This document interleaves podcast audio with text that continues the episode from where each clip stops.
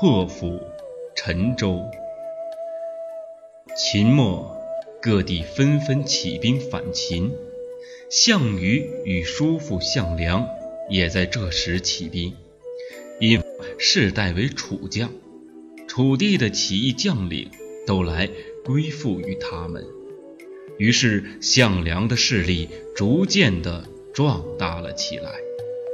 起义军辗转各地，多次正面对抗秦军。公元前二零七年，秦将章邯率领三十万大军，将巨鹿重重包围。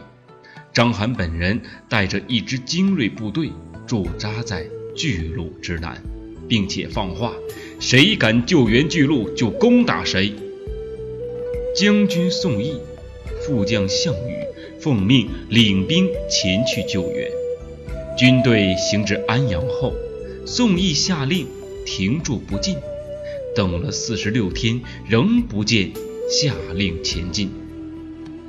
这时已是十一月，北方天冷，又有雨雪，楚营军粮接济不上，士兵们忍受饥寒，不满的情绪逐渐蔓延开来。项羽忍耐不住，催宋义快快前进，宋义不同意，项羽非常的气愤。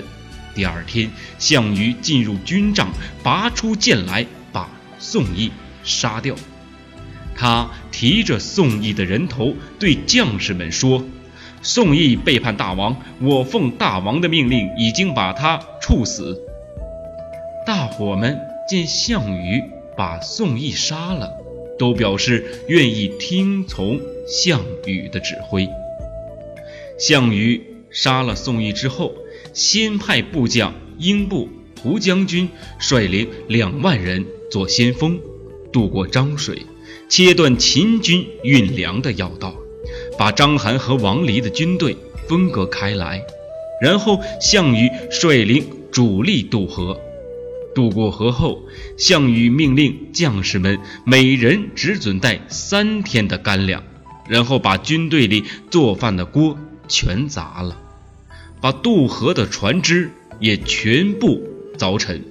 他对将士们说：这次打仗只进无退，三天之内一定要击败秦兵。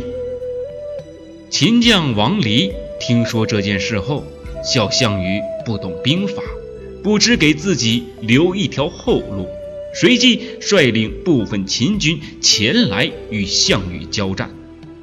由于项羽的决心和勇气，对士兵们起了很大的鼓舞作用，所有的楚将士气振奋，很快就把王离的军队包围起来。他们越战越勇，一个楚兵抵得上十个秦兵。经过多次激烈的战斗，楚军大获全胜，活捉了王离。章邯带着残兵溃逃，围困巨鹿的秦军就这样被瓦解了。